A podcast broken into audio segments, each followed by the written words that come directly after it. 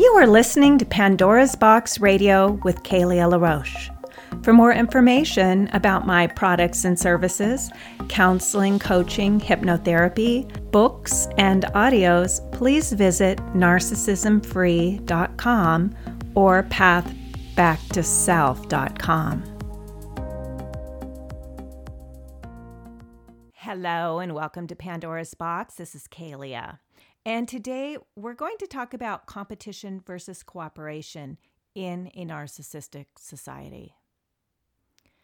Back in the year eighteen fifty, Charles Darwin came up with his theory of evolution and concluded that survival of the fittest is how man evolves. May the best man win. He wasn't referring to the physical fitness of an individual, but rather man's ability to adapt to his environment. From the advent of Darwin's theory of evolution, the church began to lose its authoritative power, and government took over. We as a species began to embrace a more competitive way of living and being in the world. In our search for meaning, we once looked to spirituality to not only tell us how we got here and what our purpose is, but also to give us moral and ethical direction.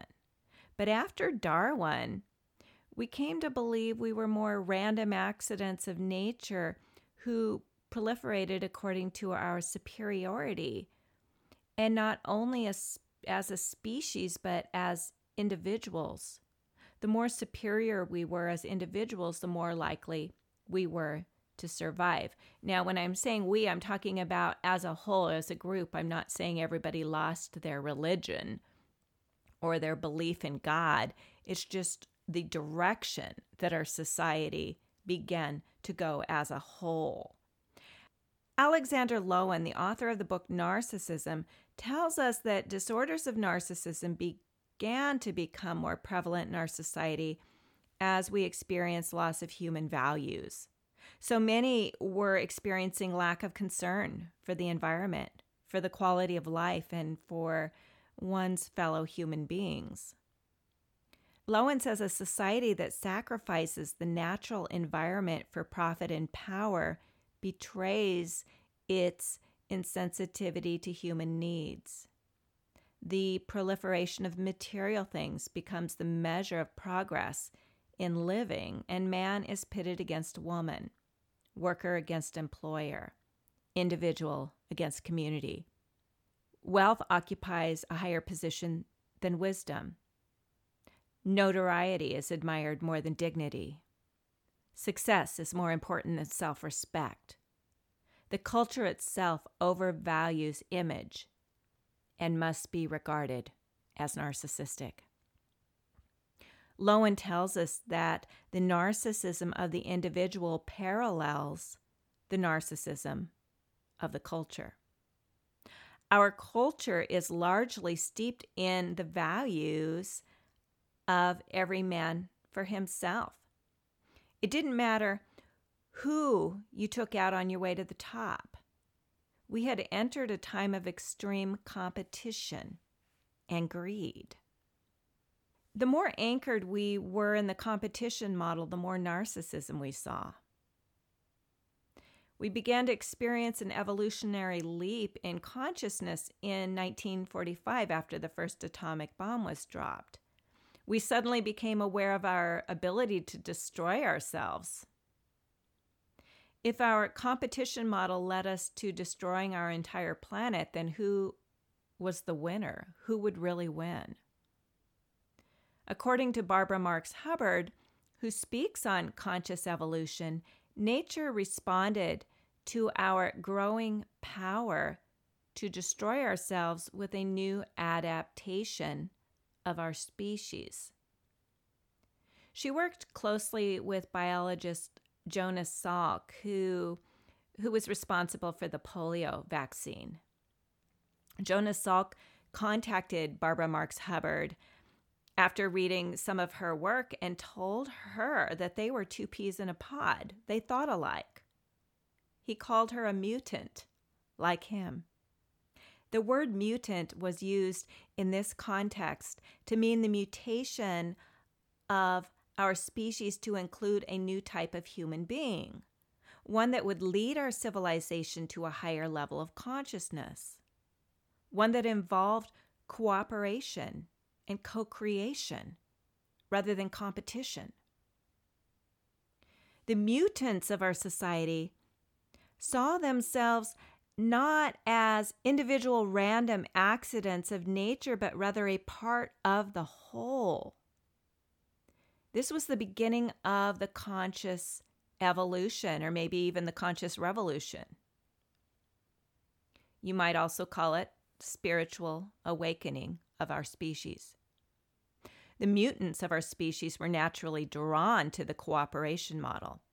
They were more aware, more conscientious, more empathetic, and more compassionate.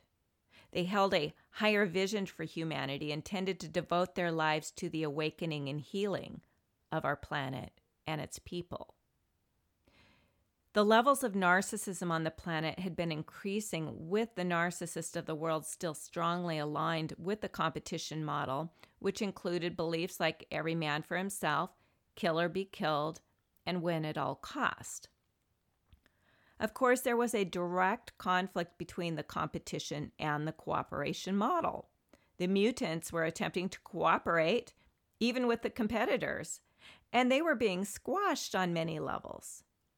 People who were aligned with the cooperation model were doing what they felt to be the right thing and the good thing, the natural thing, with their eye on a win-win solution, where the people aligned with the competition model were seeking after the win-lose solution.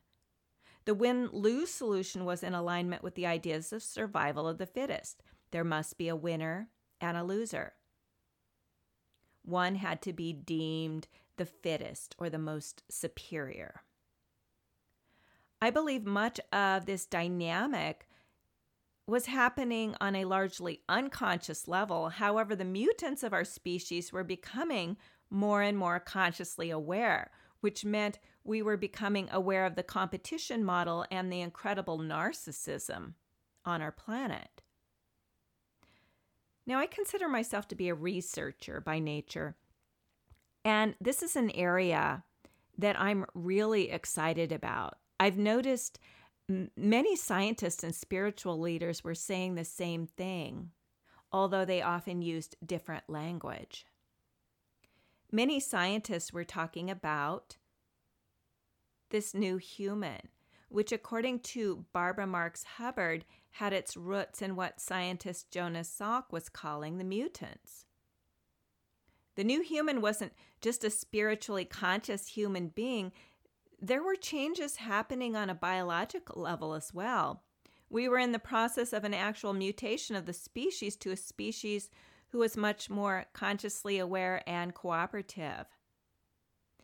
This would be the only species that could survive on the planet because our planet was rapidly being destroyed by a species focused on competition. Although we might look alike on a physical level, some of us were very different on the inside. We thought differently. We felt differently. We had a different vision. Some of you may feel like you're an alien on the planet. You don't understand how people think. You, you have a hard time with what's going on around you. If this is true, you're probably a mutant. Although Darwin's theory of evolution was more about a species' ability to adapt to its environment, the prevailing belief seemed to be more about conquering one's environment. It's ironic how the mutants of the species were actually adapting by bringing back lost human values and concern for its people and environment. I noticed a new thread amongst certain spiritual leaders, quantum physicists, and, and scientists. They were talking about much of the same thing. We were beginning to see the emergence of a much more compassionate human. Scientist Greg Braden was driven to marry science with spirituality and has been a leader in this realm for decades. Bruce Lipton, the author of Biology of Belief, is a cell biologist who brought us the story of the metamorphosis of a butterfly from a cell perspective. He's the one who brought us the story of the imaginal cells and the resistant cells and their role in the metamorphosis of the butterfly. And I've talked about this quite a bit in previous podcasts. Bruce Lipton tells us that the cells of our body form a complete community where each cell has a job to do and works in cooperation with the other cells for the survival of the whole body. If these cells were in competition and not cooperation, how could our bodies survive? In the metamorphosis story, Lipton talks about at the end of the caterpillar's life, it can't eat anymore. It's grown to full capacity. And its job up until this time was to consume and digest. So the cells in the body of the caterpillar were all active in this process. But when the caterpillar reached full maturity, the cells were thrown into chaos because they were out of work, so to speak. They didn't know what their job was. They didn't know what to do. Cells with the exact same biology appear on the scene and offer a new vision. And these are what Lipton refers to as the imaginal cells. They are the visionaries, the mutants. They are the cells that will eventually form the body of the butterfly. The resistant cells, which are the ones who are trying to keep things the way they always were, fight against the imaginal cells, attempting to kill them off. The imaginal cells threaten the status quo. Ironically, Barbara Marx Hubbard said that Jonas Salk had a name not only for the mutants, but those who resisted change. There seems to be the same principles discussed by Bruce Lipton, who talked about the imaginal cells and the resistance cells. It's the resistance cells that want things to remain the same, and the imaginal cells that are moving the whole into its new form. The human beings in our society who Salk calls the mutants, we may also call cultural creatives. We might refer to them as lightworkers, visionaries, empaths, sensitives. Cultural creatives is a term that was coined by sociologist Paul Ray and psychologist Sherry Ruth Anderson to describe a large segment in Western society that has developed beyond the standard paradigm of modernist versus conservatives. The concept was presented in their book, The Cultural Creatives, How fifty million People Are Changing the World. And that book was released in two thousand, I believe, where they claim to have found that fifty million adult Americans, slightly over a quarter of the adult population, can now be identified as belonging to this group. They estimated that there were probably about eighty to ninety million cultural creatives in the European Union as well in two thousand. The ideas I speak of are not just lofty spiritual ideas, but are being talked about by so many brilliant minds of science and spirituality. Ironically, the marrying of science and spirituality is being embraced by more and more people. Spirituality captures the inner journey, the inner sense of our evolutionary choices, and science supports the spiritual philosophies with what is happening under the microscope. What we're noticing on both the level of science and spirituality is that our species is in a time of a giant evolutionary leap in consciousness, which is also happening on the level of the D N A.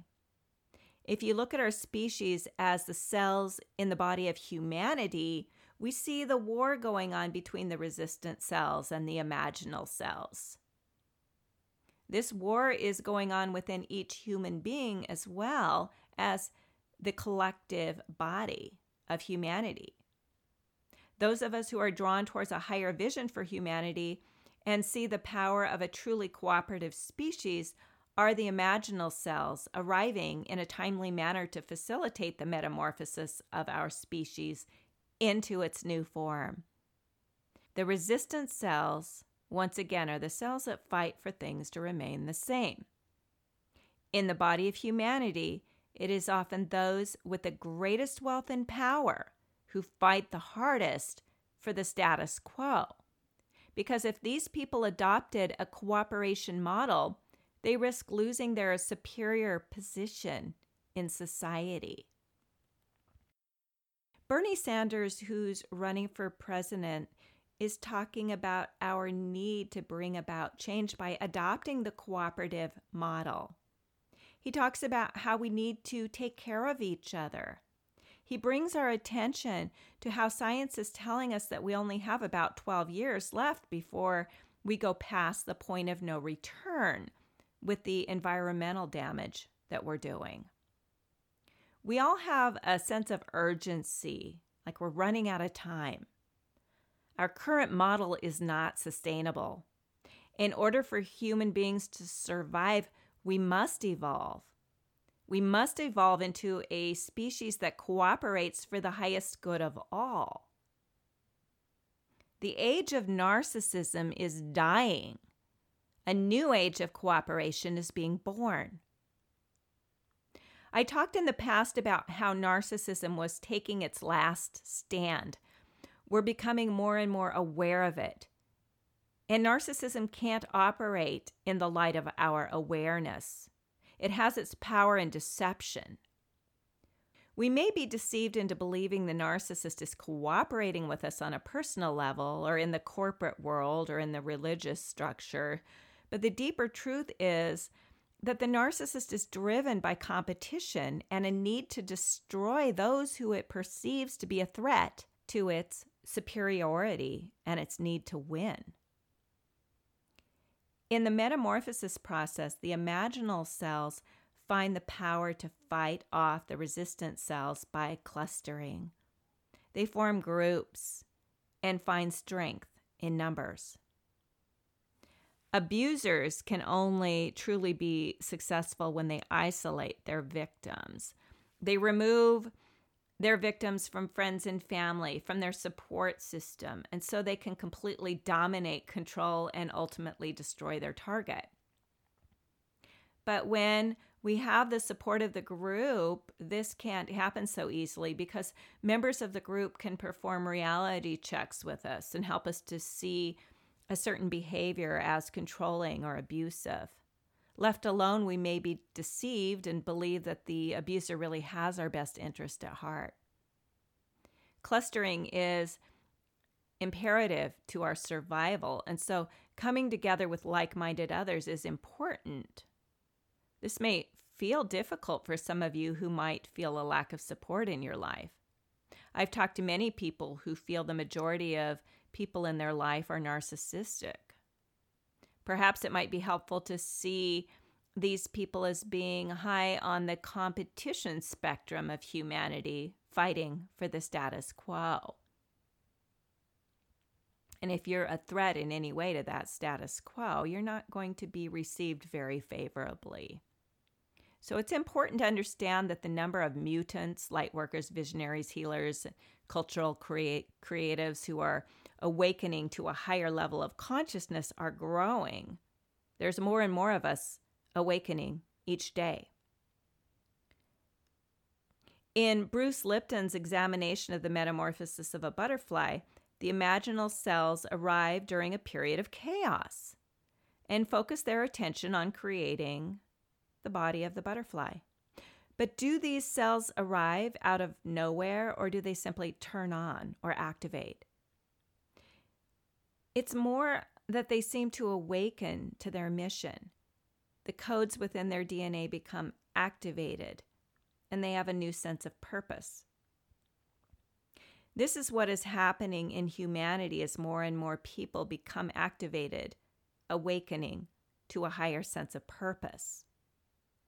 If you're someone who feels isolated in your journey, remember, others are out there. Find them. You don't have to walk this path alone. Initially, the resistant cells kill off the imaginal cells. They seek to destroy them. And this is what the narcissists of the world do to the people in their lives.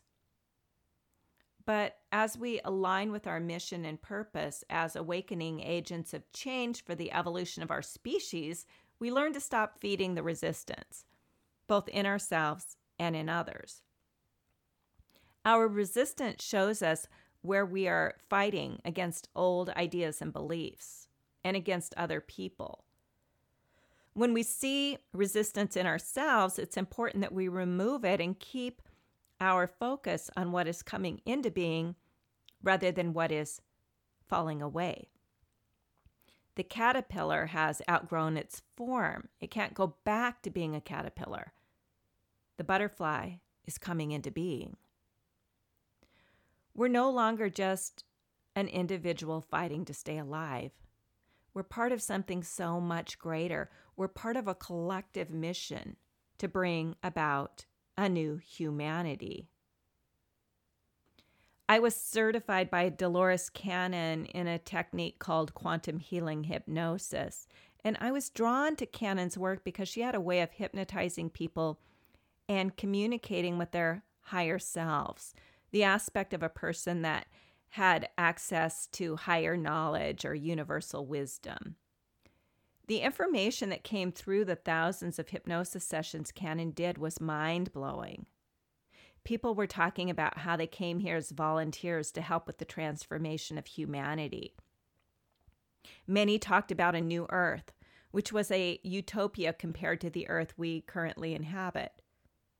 Many talked about how the Earth was going through its own evolutionary process, and it will no longer support the old energies that have been so destructive.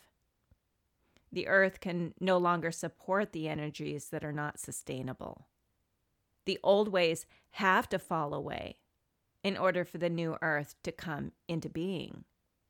And this change needs to happen rather rapidly. The call to awaken that's happening for so many people right now may feel overwhelming, painful, and even lonely. Yet it must happen in order for each one of us to come into our new form. So when you wonder why you're struggling so hard and experiencing so much pain and anxiety, keep in mind this is your evolution to a higher form. You have to let go of the old ways within yourself. You need to learn to stop resisting against what wants to fall away in your life. Allow everything that is falling away to fall away. Let those people who are falling away go. Move towards those who support you, who are loving, kind, and compassionate and caring. The old resistant energies are fighting hard for their survival, but they're not going to survive. These are the cells that must die off in the old body of humanity in order for the new to come into being. Our inner metamorphosis is a microcosm of the macrocosm. What we see happening on the outside is also happening on the inside. What is happening within our own body is happening within the body of humanity. Although this process may feel deeply personal, it's divinely guided. You're part of the whole. Your life is important. You matter. You have a job to do. Your life has a purpose. Your life purpose may not be so cut and dry as to align with a certain job or occupation. It's more about you're embracing fully who you are, shining your light, doing what you love, being kind and loving to yourself and to others.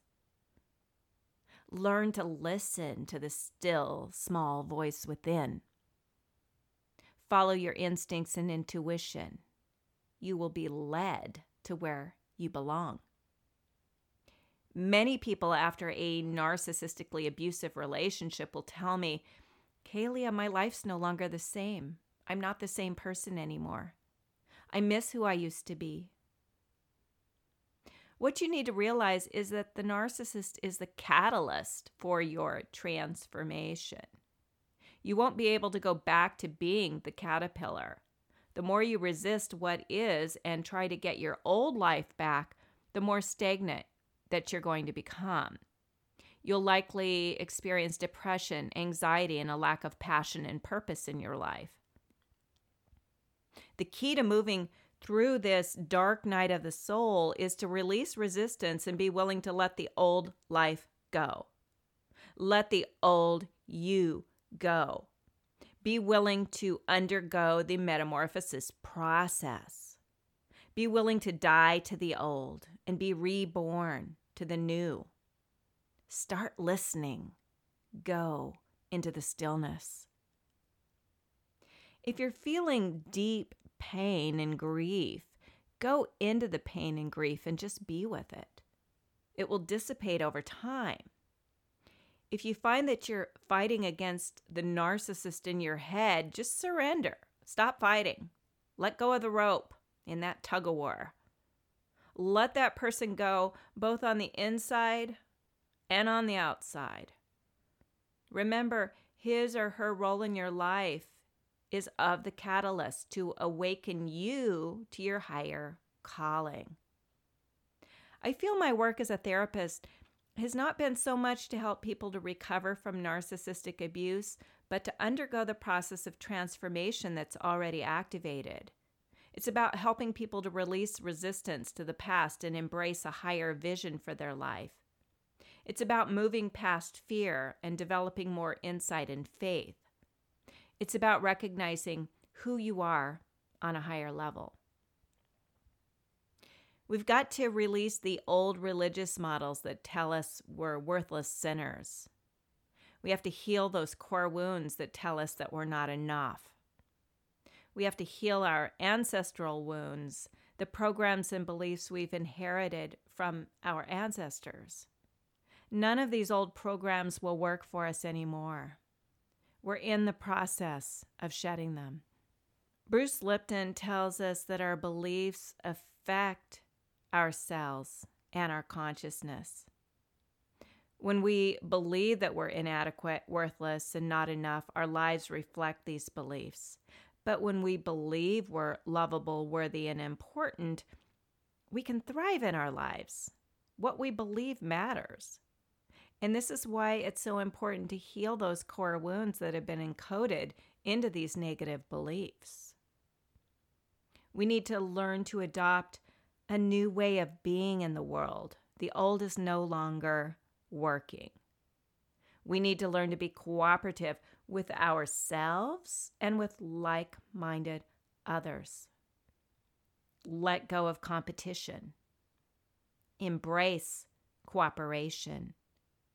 Be a part of the evolutionary process of humanity. Embrace your role as an imaginal cell, forming the body of the new human. There are many names being given for the new human, but this is the butterfly of humanity, the one who flies above our former perspective, the one who can sustain itself on the new earth, with new beliefs and new practices. Transformation rarely happens without chaos. I once heard Deepak Chopra say, it's through chaos that we give birth to the dancing star.